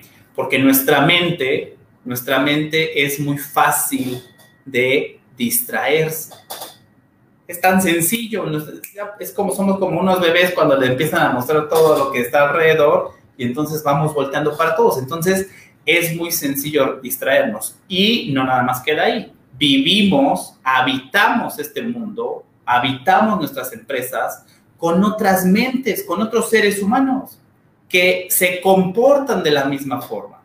Entonces, casi, casi como esta, esta frase, ¿no? El niño chillón y lo pellizcan, pues, ¿qué te digo? mi mente distraída y me junto con otras mentes distraídas, pues ya me imagino cuál es mi resultado, ¿verdad? Entonces, te lo comparto, ¿por qué? Porque tal vez alguien se acuerda el fin de año. ¿Cuáles son mis propósitos de año nuevo? ¿No? Por ahí si quieren eh, eh, escribir algunos. ¿Cuáles fueron tus propósitos de año nuevo? Ahora sí voy a empezar a hacer ejercicio desde el primero, ¿no? De enero. Ah, ahora sí voy a bajar de peso. Ahora sí me voy a comprar ese, ese auto. Ahora sí voy a tener esa pareja que tanto estoy anhelando. ¿Cuáles fueron tus propósitos de año nuevo? ¿Por qué? Porque nosotros, cuando tenemos un objetivo, una meta, un propósito, adivina qué sucede. De repente, ¿no? Aquí estás tú muy, pues muy eh, emocionado porque ya traes tu lista de deseos, de propósitos de año nuevo. Aquí en este caso dice sueños, ¿no? Y de repente tus amigos, ay, cálmate, Margarita, sí, pues, también el año pasado dijiste que querías bajar de peso y ni bajaste nada, ¿no? O hay algunos familiares, no, no, no, observando, no, ya olvídate de comprarte el carro de tus sueños porque ni te alcanza, ¿no? O los pesimistas, újule, si el 2020 estuvo de la fregada, ¿cómo va a estar el 2021? No, yo por eso ya ni tengo propósitos de año nuevo, ¿no? La sociedad, el internet, y por ahí hay unas emocionalidades interesantes como son la culpa y el miedo, ¿verdad? Entonces, una vez que nosotros tenemos metas, requerimos estar conscientes que se nos van a presentar obstáculos en estas metas. El punto importante e interesante a reflexionar es qué estoy dispuesto yo a hacer cuando se me presente el obstáculo. ¿Hacia dónde voy? ¿Cómo me conozco o me ubico que soy al alcanzar metas. Y por aquí te puedes hacer una reflexión, ¿no? A ver, yo me dije el año pasado que iba a comprarme una casa, ¿la tengo o no la tengo? Que iba a ver por mi salud, ¿lo hice o no lo hice? Entonces es importante que tú entiendas que vamos a estar en el mundo con esta mente distraída y requerimos enfocarla casi, casi cada instante la tenemos que enfocar. ¿Sí? Siguiente, Segundo tip, todos nosotros tenemos una visión del mundo. La forma en que yo observo el mundo está basada en esto que tú estás observando en la pantalla. Mi resultado, o sea, mi forma de ver el mundo, está basada por mi pensamiento, mi forma de pensar, por el tipo de lenguaje que yo utilizo, por la forma en que observo, y esta forma en que observo tiene que ver con las creencias que yo he desarrollado, creado a lo largo de toda mi vida. Mi corporalidad dice mucho también en este, en este sentido. Definitivamente nuestra emocionalidad está constantemente afectando la forma en que vemos y nos relacionamos en el mundo con las personas.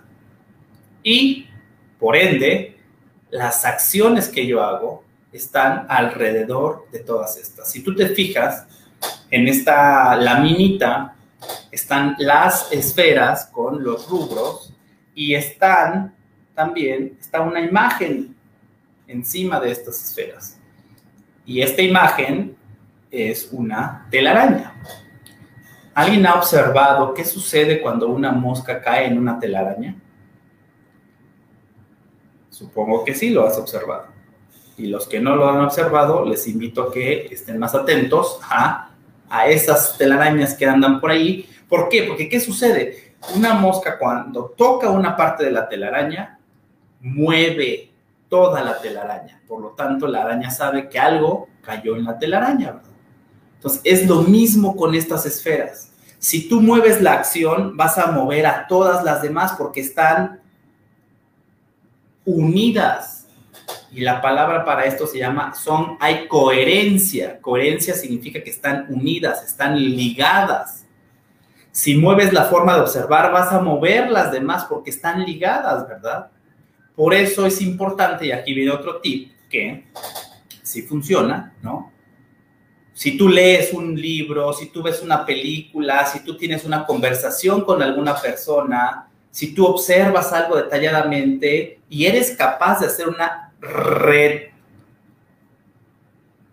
y retrospección, reflexión, te va a funcionar porque mueves tal vez la forma de observar y automáticamente dices, ah, ¿sabes qué? Leí esto en un libro y entonces me voy a hacer un juguito verde. ¿Por qué? Porque es de antioxidante y es desintoxicante, ¿no? Y obviamente tiene un efecto, ¿sale? Una plática con un compañero, un amigo, un amigo, y ¿sabes qué? Me hiciste reflexionar. Gracias por estas palabras, porque justamente era lo que estaba pensando. Entonces, tu visión del mundo puede ser alterada en un segundo por cualquiera de estas variables externas si es que tú lo permites, ¿verdad? Entonces, recuerda, están ligados, hay una coherencia entre mi pensamiento, mi lenguaje, mi forma de observar, mi corporalidad, mi emocionalidad, mi acción y mi resultado. ¿Vale? Seguimos. Muchas veces cuando nosotros nos ponemos metas, pues de repente no cumplimos estas metas. Cuando tenemos objetivos, de repente no los cumplimos. Y es importante comenzar a aceptar que no hemos cumplido ciertas promesas. ¿Por qué? De lo contrario, estás ocupando tu espacio de tu mente, porque traes a chin, no he comprado mi carro, ay, mi lonja que ya me está ahí medio pues ya me está estorbando cuando me agacho. Híjole, no estoy haciendo ejercicio, no estoy haciendo ejercicio. Entonces tu atención, parte de tu atención está absorbida por pensamientos que hiciste tú o por promesas respecto a esos pensamientos y estás, no estás atento al 100%. ¿Sale? Entonces requerimos empezar a aceptar cuáles son nuestras promesas que no están cumplidas. ¿Qué prometí y no estoy cumpliendo? Hacer ejercicio, dejar de comer, hacer este, dieta, no sé. Entonces, en honestidad, aceptar lo que no has hecho y más en el trabajo o con tus socios de negocio o con tus clientes. ¿Por qué? Porque eso va a detener el flujo de energía que hay en una relación con cualquier persona, llámale pareja, padre, hijo, cliente, proveedor. Ajá. Entonces tienes que empezar a enfrentarte a esa realidad. Y posteriormente, ¿qué puedes hacer? Hay varias, ¿sale? Lo primero que puedes hacer, si tú estás dispuesto, ya lo conectaste, ya compartiste, sabes que la verdad no te he pagado. Entiendo que no te he pagado. Puedes hacer tres cosas. Número uno, rehacer el compromiso entiendo que no te he pagado, esto te ha estado afectando de cierta forma, pero sabes que hoy me voy a comprometer a poder pagarte en un mes y medio.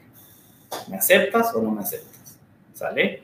Y por ahí hay una opción de que vuelvas a verdaderamente cumplir o no cumplir, ¿verdad? Pero si ya estás decidido que no le vas a pagar, también es importante comunicarlo. Tal vez puede ser difícil a veces, ¿verdad? Pero le das cierre a esta promesa no cumplida. ¿Vale? O sabes que hoy no puedo pagarte, esa es la realidad. En algún momento que yo pueda, soy muy honesto, te voy a pagar. ¿Sí?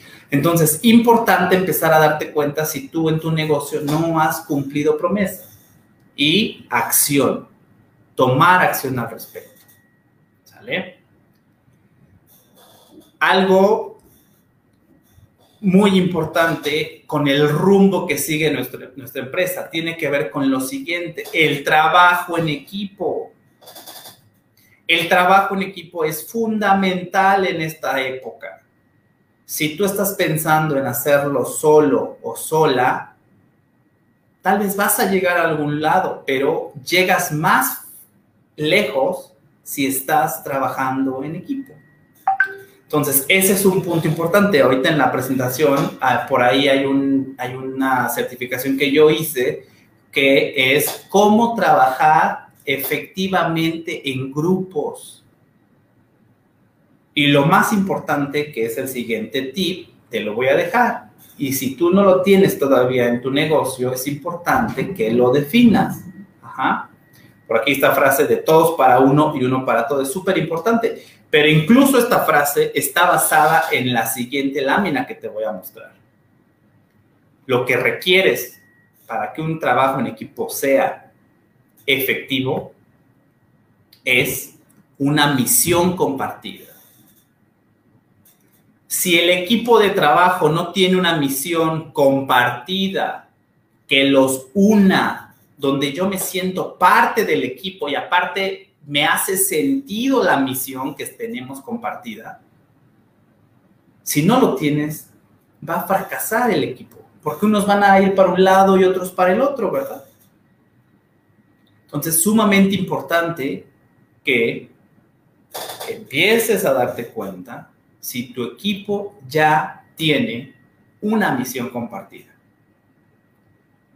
Si no la tiene, es momento de ejercitar esta dinámica y ahorita lo podríamos hacer tal vez por videollamada, de que empieces a compartir, a, explorar un poquito cuál será la misión compartida de mi equipo de trabajo dentro de mi empresa.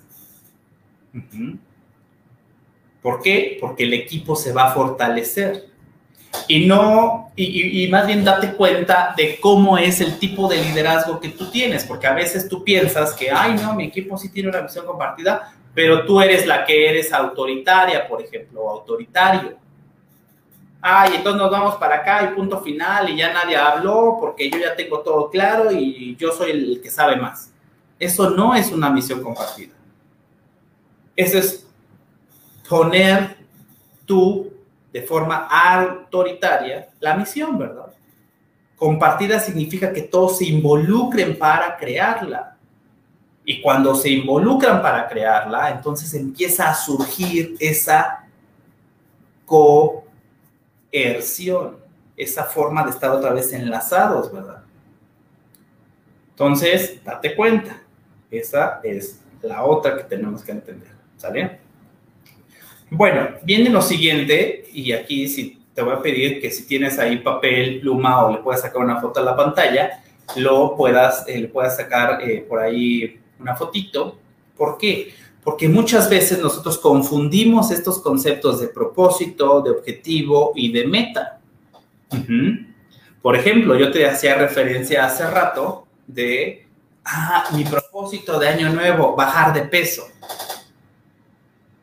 ahorrar dinero. Adivina qué, eso no es un propósito. Esos son objetivos. Y tú estarás pensando, ah, caray, espérame, pero ¿por qué? Porque son objetivos. Pero no, si son propósitos, ¿no?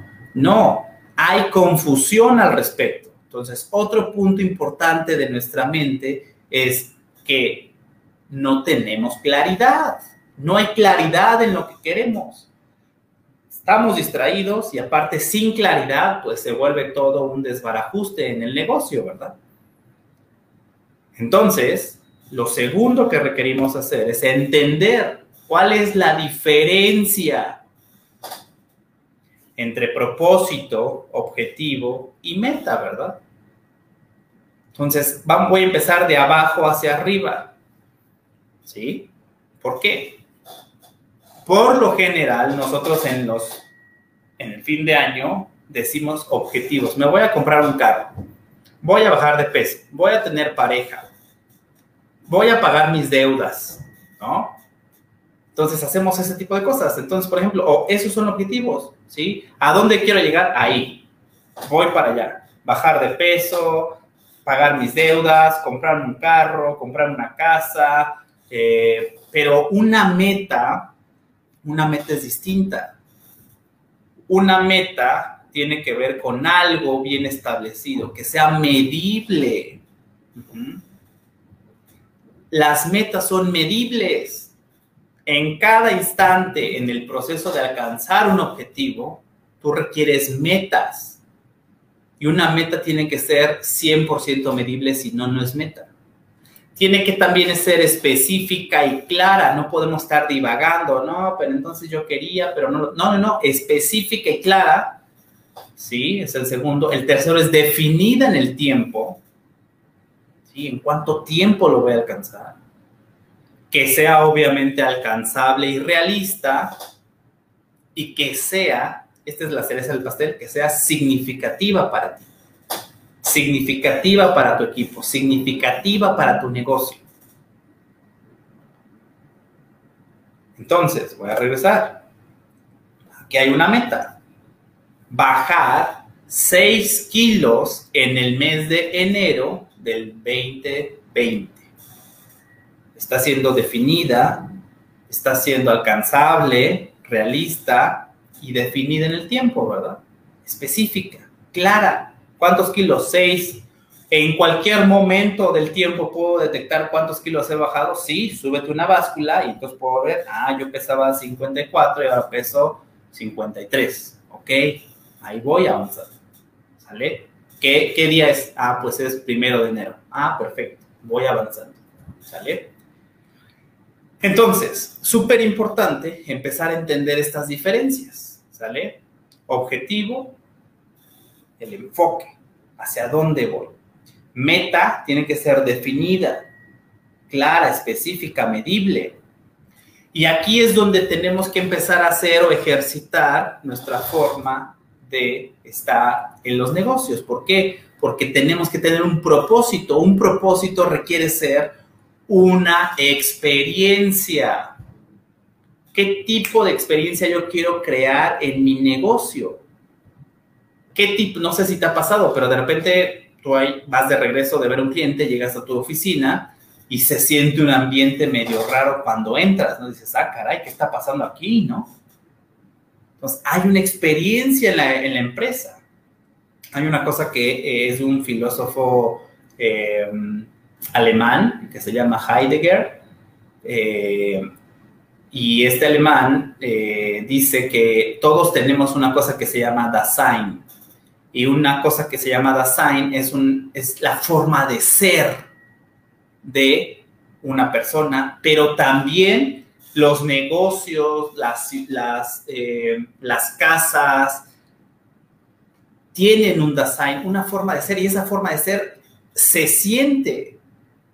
Un día de la semana tiene un Dasein, ¿Qué sucede con nosotros cuando es lunes? Híjole, como un poco medio, bueno, pues ahí tengo que ir, pero ¿qué sucede? Se siente diferente que el viernes, ¿verdad? ¿Por qué? Porque hay una forma de ser. El sábado se siente diferente, el domingo se siente diferente y cada de una cosa de las que existe en el mundo tiene una forma de ser. Y es una experiencia que nosotros estamos creando, ¿verdad? Entonces, el propósito es una experiencia. ¿Qué tipo de experiencia, si haces tú la reflexión en este momento, se crea en tu negocio? ¿Tienes un relajo por todos lados? ¿Está estructurado? ¿Hay comunicación en mi negocio? O pues no hay comunicación, de repente unos para un lado, otros para el otro, tengo problemas con clientes, ya me están marcando porque no hice la llamada, ya se me olvidó otra cosa. Entonces, ¿qué sucede contigo? ¿Qué tipo de experiencia quieres tener este 2021? Es importante aterrizar el rumbo que sigue tu negocio. De lo contrario, pues vas a navegar sin rumbo. ¿Sale? Entonces, esta es otra herramienta que te puede funcionar para que tú vayas planteando. Si no lo has hecho, pues yo te recomendaría que, sigue, que, lo hagas en este año. Algunas empresas lo hacen desde noviembre de, de un año anterior y van proyectando, ¿verdad? Entonces, te voy a presentar ahora esta, este plan de coaching que hacemos nosotros, los coaches, con las personas, los dueños de negocio, ¿verdad? Entonces aquí, por ejemplo, es una, una, chica de nombre Alejandra, que su propósito es vivir una vida saludable, relacionándome de una forma profunda y amorosa y respetuosa en, en un cuerpo bello y admirable. Ella dijo, ¿sabes qué? Yo me conecto con esto y la verdad yo quiero tener este propósito en esta etapa de mi vida. Perfecto. ¿Sí? Resultado obtener o objetivo, crear una relación saludable con mi cuerpo. Ese fue el primero. Y el segundo, llegar y mantenerme en mi talla ideal, que es talla 34. Entonces, esos fueron sus objetivos. ¿Sí? Ahora, llevamos objetivo y propósito. ¿Qué nos faltaría? Sí, claro, las metas, ¿verdad? ¿Cómo podemos hacer estos objetivos en metas? Bueno, pues las tenemos que definir en el tiempo, que sean medibles, ¿Para qué? Para poder llevarnos al objetivo. Entonces, en la primer objetivo decía crear una relación saludable conmigo mismo. Entonces, ¿qué es lo que hizo? Ya sabes que voy a agendar una cita con el nutriólogo en la semana del 12 de diciembre del 2020. Ah, ok, perfecto. Agendar cita con el dentista en la semana del diciembre del 2020. Asegurarme que empiece el ejercicio de Zumba y participar en mis clases regularmente. Comprar una bicicleta, atender mis dientes, agendar una cita con el doctor y realizar mi examen de semana del, del 12 de diciembre. Entonces, prácticamente tendríamos que empezar, por ejemplo, tú, podemos seguir y ser más exhaustivos en definir la meta, asegurarme que empiece el ejercicio de Zumba, cuánto tiempo, por cuánto tiempo lo voy a hacer, ¿sí? Participar en mis clases regularmente, ¿qué significa regularmente? Entonces, a este nivel es como nosotros vamos a poder gestionar esta, este alcance de las metas. Y definitivamente una vez que tú tienes claridad en esto, tu rumbo está bien definido, ¿verdad? Y como te mencionaba hace rato, una vez que tú tienes una meta, van a surgir ciertas cosas, van a surgir obstáculos, gente que te va, se va a acercar a ti, te va a decir, no, no se puede, esto está muy del, eh, de desánimo por la epidemia, la pandemia, pero prácticamente cada uno, de acuerdo a nuestra visión del mundo, es como vamos a estar funcionando. Hay mucha gente que se fue a su casa y dejó de hacer nada, todo, pero hay gente que se fue a su casa y empezó a aprender, pues en el internet, en una línea electrónica, cómo vender cosas por internet, cómo hacer videollamadas, seguir en contacto, en contacto con los clientes y entonces cambia la perspectiva, ¿verdad? y creas una experiencia también. Entonces, es súper importante que empecemos a entender todo esto. Y si tú no tienes un plan de coaching, bueno, que lo, puedas generar. Si alguien gusta, con muchísimo gusto lo puedo apoyar, ¿sale? ¿Para qué? Para que tenga rumbo, ¿sí? Y por ejemplo, aquí en esta llegar y mantener el mitad ideal, bueno, diseñar un plan prácticas físicas que incluya tiempos, horarios y frecuencia usando el formato de la carpeta en la semana del 12 de diciembre del 2020. ¿Sale? Y ella quiso buscar una foto cuando ella tenía 15 años como para visualizarse y explorar posibilidades para poder llegar a su objetivo. Bueno, cada quien sabe qué le puede funcionar, qué le puede servir, motivar y apoyar cuando se nos presenten los, eh, los obstáculos, ¿verdad? Entonces, prácticamente podríamos decir que, pues esto es todo, ¿verdad? Pero viene el tercer aspecto de nuestra mente que tú muy bien conoces. Ya dije distraída, ya dije que le falta claridad, falta uno que es el principal. Y este principal, yo, yo supongo que lo has de haber escuchado o lo has escuchado en algún otro lado, se llama ego. Y este ego que reside en nuestra mente nos va a crear una distorsión, ¿sí? Nos va a crear una inconsciencia en la vida, en el negocio. Tengo que ser capaz de empezar a conocer cómo, por qué, cuándo se muestra este ego. Porque este ego crea unas cosas que se llaman ilusiones. Y las ilusiones, como bien lo dice la ilusión, pues me va a distorsionar de la realidad. Y yo voy a pensar, suponer que estoy con toda la actitud rumbo a mi objetivo, pero resulta que desde hace un ratito ya me desvié de mi objetivo. Ya me salí de rumbo. Entonces nuestro ego nos va a crear ilusiones y va a parecer como si todavía sigo en el rumbo, pero definitivamente ya me salí del rumbo. Por lo tanto, ¿qué requerimos hacer en, estas, en, estos casos? Bueno, pues hay varias cosas, ¿verdad? Primero, ¿qué hay que hacer cuando se muestre nuestro ego? ¿Qué hay que hacer cuando se muestre la inconsciencia? Número uno, no vamos a resistir. No tenemos que resistirla, porque hay, hay, hay gente que se resiste y no, no quiero ver y no quiero ver. Pero eso nos va a seguir atorando. Entonces, ¿qué tenemos que hacer? Ser fuertes y enfrentar el estado, lugar, situación, emoción donde estamos. Porque en el primer instante que tú te das cuenta que ya saliste de rumbo, puedes tú hacer una cosa que se llama redireccionar. Espérame, ya me di cuenta que no iba para acá. Ah, qué bien que me di cuenta, porque ya no sigo avanzando en un rumbo que no tiene sentido. Parecía que tiene sentido porque es una ilusión de mi ego, pero no lo tiene. Entonces me doy cuenta y en ese instante la inconsciencia, y le puse inconsciencia con SC, porque inconsciencia con SC tiene que ver que no me doy cuenta en el interior, estoy en la ilusión de mi ego, Ajá, pero en el momento que me doy cuenta, regreso a la conciencia, ya me di cuenta, y conciencia con SC tiene que ver hacia adentro de mí.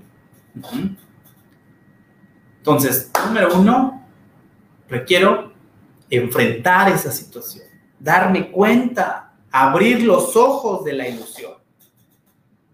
Si tú piensas que tu negocio se está yendo a pique, puede ser una ilusión de, tu, de tu ego.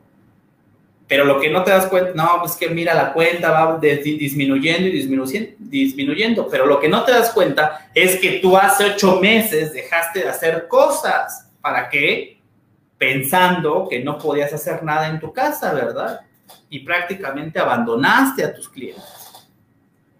Pero oh, sorpresa, hubo gente que empezó a aprender la tecnología, cómo hacer videollamadas, empezó a seguir en contacto con sus clientes y dijo, oye, tengo una herramienta, ¿por qué no nos reunimos por ahí? Perfecto. Y entonces, una realidad distinta, ¿verdad?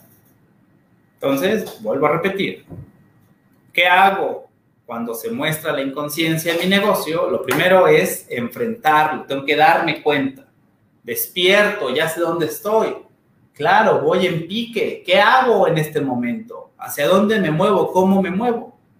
¿Sí? Punto número uno, me doy cuenta. Dos, puede ser que alrededor de darte cuenta haya cierto grado o ciertas sensaciones, emociones, que también es importante que te des cuenta y las aceptes, las vivencies, porque muchos de nosotros con este ego lo que no queremos sentir es vulnerabilidad.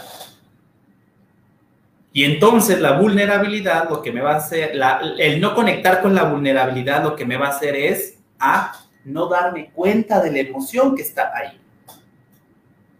Por lo tanto, me voy a sentir incómodo, pero casi casi me lo trago. ¿Por qué? Porque no quiero conectar con la vulnerabilidad. ¿Sale? Entonces, Paso número dos, después de que ya me di cuenta, puede ser que haya una emocionalidad alrededor que también requiero aceptar. ¿Cómo me siento? Enojado, frustrado, desilusionado, o si ya le quieres subir de nivel, encabronado, ¿no? O la palabra que a ti se te ocurra, ¿verdad? Pero es importante que lo reconozcas también, que hagas consciente esa emocionalidad. ¿Sale? Entonces me doy cuenta de dónde estoy, lo enfrento, puede ser que haya una emocionalidad ahí, también me doy cuenta, la vivencio, no la quiero reprimir, o puede ser que tengas culpa, por ejemplo, ¿no? La dejo, o miedo también es importante que lo reconozcas. Y una vez que tú aceptas esa emocionalidad, viene un proceso interesante con nosotros. Hay chispazos de claridad. Y es cuando de repente dices, chin, híjole, ¿cómo pudo haber sido posible esto? Bueno, ya lo acepto, tal, tal, tal. Y de repente te llega la idea, no sé si te ha pasado, ya me cayó el 20. Y empiezas tú a tomar acción al respecto. Ese es el paso número 3. Bueno, el 4, porque el tercero es chispazos de claridad. En esos chispazos de, hijo, va por aquí. Entonces me lanzo, ¿sale? Chispazo de claridad. Y cuarto, acción requerimos accionar. ¿Sí? Entonces, es parte de este proceso donde yo me pongo metas, objetivos y propósitos. ¿Sale? Es importante que tú estés consciente de. Que va a llegar en algún momento la inconsciencia, pero está, está bien, es parte de la vida. Estamos arriba, estamos abajo, es un ciclo que está pasando. Por lo tanto, viene un ejercicio de metamorfosis. Y en este ejercicio de metamorfosis, obviamente es transformación, ¿sí? Tenemos que recordar ciertas cosas. La primera, tenemos que mantener nuestra meta en nuestra atención. Requiero, ya me di cuenta que estaba fuera de rumbo, me doy cuenta y regreso a mi meta. La mantengo en mi mente. Le pongo atención porque recuerdo una cosa, a lo que aquello que le pones atención es lo que va a florecer. ¿Sale? Entonces esa es la metamorfosis, transformarte de la inconsciencia a la conciencia. ¿Con qué frecuencia? Con la frecuencia que sea necesaria. Recuerda las tres características que yo te dije de la mente. Distraída, sin claridad y con el ego. Entre más ejercite regresarla a la mente con claridad, más rápido voy a crear un resultado distinto en mi negocio. ¿Sale? Entonces, en esta metamorfosis, una herramienta súper poderosa es la emoción alrededor. Por eso hace rato te enseñé esta, este, esta meta de la chica esta, de Alejandra, que quería tener una foto de cuando ella tenía 15 años, ¿verdad? Porque eso le genera una emocionalidad. Entonces, envuelvo mi meta con esta emocionalidad. Porque la emocionalidad juega un rol fundamental como potencializadora de alcanzar nuestras metas si yo cada día me levanto y sí, ahora sí, me voy otra vez a correr y estoy bien emocionado, entonces eso me va a ayudar a alcanzar mi meta. Entonces, requiero ejercitar esta emocionalidad para con mi meta. ¿Sale? Y después, requieres hacerlo consciente, ¿verdad? No importa qué, no importa que todavía te veas un poco en el hoyo, por ejemplo, híjole, está de la fregada, no importa Mantén tu meta, envuélvela con una emocionalidad. ¿Por qué? Porque poco a poco se va a ir transformando a lo largo del tiempo. Entonces es importante que entendamos este ejercicio de la metamorfosis. La transformación va a llegar cuando yo estoy claro en mi meta, envuelvo o me genero esta emocionalidad. Por lo general muchas veces lo que hacemos es mantenernos, cerramos los ojos y empiezo a, vivenciar o a recordar alguna situación donde yo viví esa emocionalidad y eso también te puede funcionar. ¿Sale? Después, acción. Acción. Súper importante la acción. ¿Sale? Entonces, por aquí vamos a hacer un pequeño, no sé, pausa. Si hay alguien, alguno que quiera hacer una pregunta, ya para estar cerrando. ¿Alguien por ahí? ¿Sí, no? De momento, ingeniero, no tenemos preguntas. Si gusta ahorita que me las pasen, con todo gusto se las hago llegar tenemos prácticamente, si gusta, tendríamos 10 minutos todavía de exposición y 5 para preguntas y respuestas al final o como usted nos indique. Si yo ahorita ya estoy a punto de cerrar, digo, si podemos, eh, si hay algunas preguntas, bienvenido. Si no, me voy con, con el final y al final, si hay preguntas, lo, lo, realizamos. Si pues vámonos a, al cierre de su presentación y en cuanto me lleguen preguntas, se las hacemos al final, ¿le parece? Perfecto. Gracias. Por último, aquí vienen unos puntos importantes que es de la filosofía budista para poder crear en nuestros negocios. El punto número uno tiene que ver con tener una meta, un objetivo claro. ¿Sale?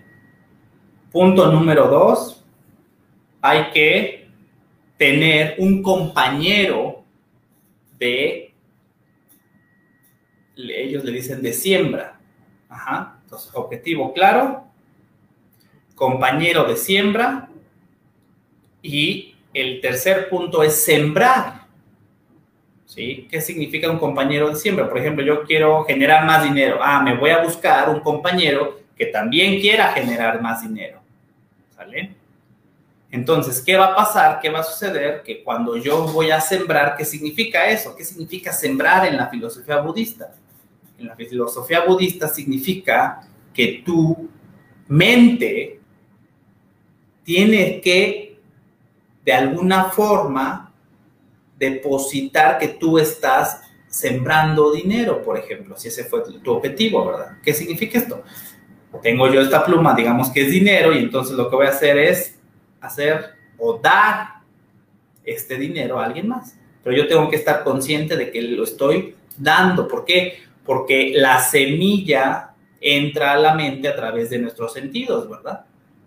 Entonces mi compañero de siembra también tiene que sembrar el dinero, pero no es sembrar de sembrarlo en la mente, ¿verdad? Entonces lo que voy a hacer yo en mi negocio es, bueno, ¿qué quiero hacer? Por aquí hay varios que tienen sus despachos, ¿no? ¿Con qué frecuencia se reúnen? Pero se reúnen para sembrar ciertas cosas. Oye, ¿cómo le estás haciendo en tu negocio? ¿Qué te está funcionando?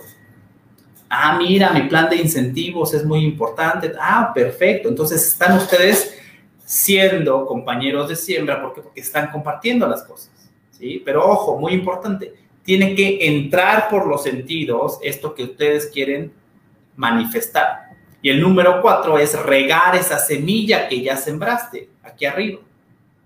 ¿Sale? Los budistas, o esta filosofía, esta metodología, ¿qué dice? Regar la semilla es muy fácil. ¿Qué tienes que hacer? En la noche, justo antes de dormir,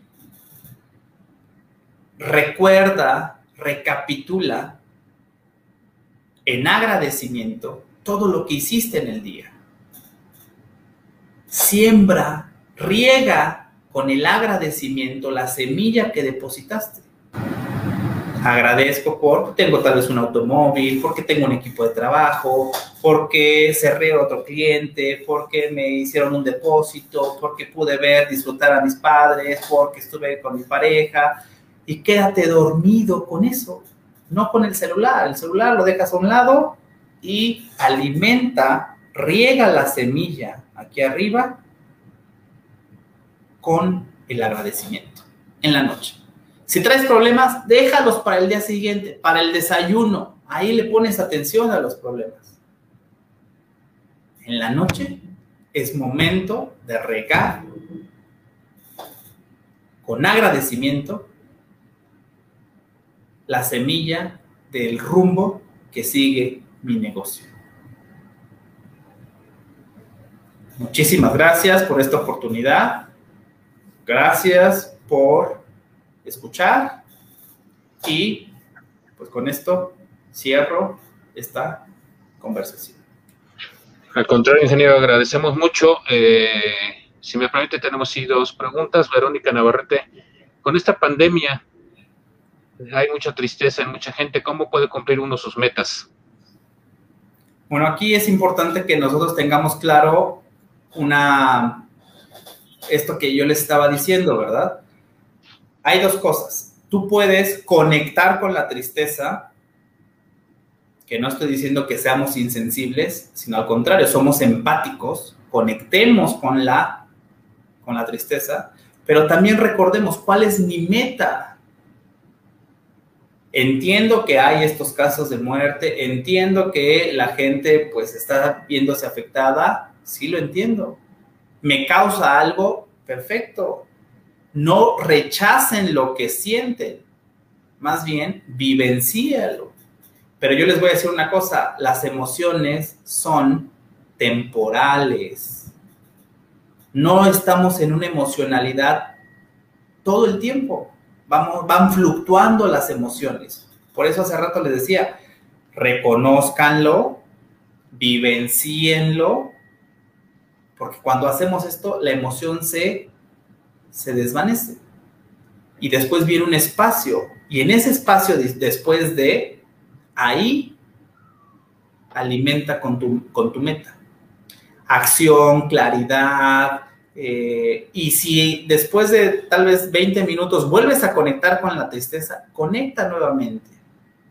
Vivencíala, reconócela porque se va a disminuir, se va a desvanecer. Y en el siguiente espacio, después de eso, tienes nuevamente oportunidad de claridad para alimentar tus metas. Y paso a paso, ¿sale? Prácticamente así lo podemos lograr. Muchas gracias. Otra pregunta que tenemos, ¿qué hacer cuando no depende de ti lograr las metas? Ejemplo, me gusta el orden y no es posible porque no apoyan en casa. Bueno, ahí entonces tenemos que distinguir tres dominios en nuestra vida. Está el dominio donde yo puedo hacer algo al respecto. Está el dominio que es del otro, donde tal vez yo ya no puedo hacer algo. Y está el dominio de la naturaleza, que ahí ni me meto, porque eso ya es otro tema. Entonces, si yo entiendo de qué o hasta dónde es mi alcance, pues en mi dominio.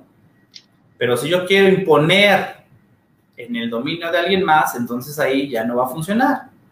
Me gusta el orden, ok, tu área, tenla ordenada. Ahora aquí hay un punto interesante en esto, ¿por qué? Porque de repente a veces como, no sé si es padre o madre de familia, pues de repente queremos imponer, ¿verdad? Y entonces recordemos las, las cualidades de nuestra mente, ¿no? Distraídos, sin claridad y con nuestro ego, y de repente viene otra mente igual y le quiero decir, oye, haz esto porque no sé qué, a mí me gusta el orden y entonces vamos, la mente se va a revelar, la del otro. Y cuando se revela la mente del otro, lo único que vamos a obtener es frustración, porque nosotros queremos tener la razón y queremos obligar al otro a hacer algo a, a la fuerza y obviamente no lo vamos a poder lograr. Entonces, ¿qué, qué, qué sugeriría? soltar, soltar. Y en tu espacio donde sí sea tu espacio, donde esté a tu, bajo tu control, ahí ten el orden que quieras. Y también podemos entender un poco, bueno, si está aquí esta otra persona, pues hay que convivir con ella de cierta forma. Si no, y si puedes, y está en tus posibilidades, pues podrías también poner un límite con estas personas, ¿no? Prácticamente por ahí nos podemos ir. Perfecto. No me han llegado más preguntas. Eh, si llega ahorita alguna, con todo gusto, si nos lo permite, se la haremos llegar. Si no, solicito también el apoyo de nuestros compañeros del área técnica, si pudieran, muy amables, presentar el reconocimiento. La Asociación Mexicana de Contadores Públicos, Colegio Profesional en el Distrito Federal AC, otorga el presente reconocimiento al ingeniero Servando Rosales Madrigal por haber participado como expositor en nuestro evento Jueves del Asociado, con el tema El rumbo que sigue tu negocio, dado en la Ciudad de México el día 28 de enero del año 2021, con duración de una hora, firma nuestro presidente del Consejo Directivo y nuestro vicepresidente de capacitación. Ingeniero, le haremos llegar a la brevedad posible su reconocimiento. Agradecemos mucho nos haya podido acompañar en este nuestro primer jueves del asociado y agradecemos que haya estado con nosotros. Esta es su casa. Muchísimas gracias, gracias a todos, gracias por la invitación y aquí estaremos. Muchas gracias. A su servidor no les resta más que invitarlos para que estén pendientes de toda la agenda que tenemos dentro de nuestra asociación. Estén pendientes de nuestro próximo jueves del asociado dentro de un mes, pero antes de ello, seguramente la asociación nos estará dando noticias e informándonos de cuestiones que vayan surgiendo. Les agradecemos mucho su presencia en este nuestro primer jueves del asociado de este año 2021 y de este nuevo bienio de nuestra asociación. Muchas gracias, buenas noches, hasta la próxima.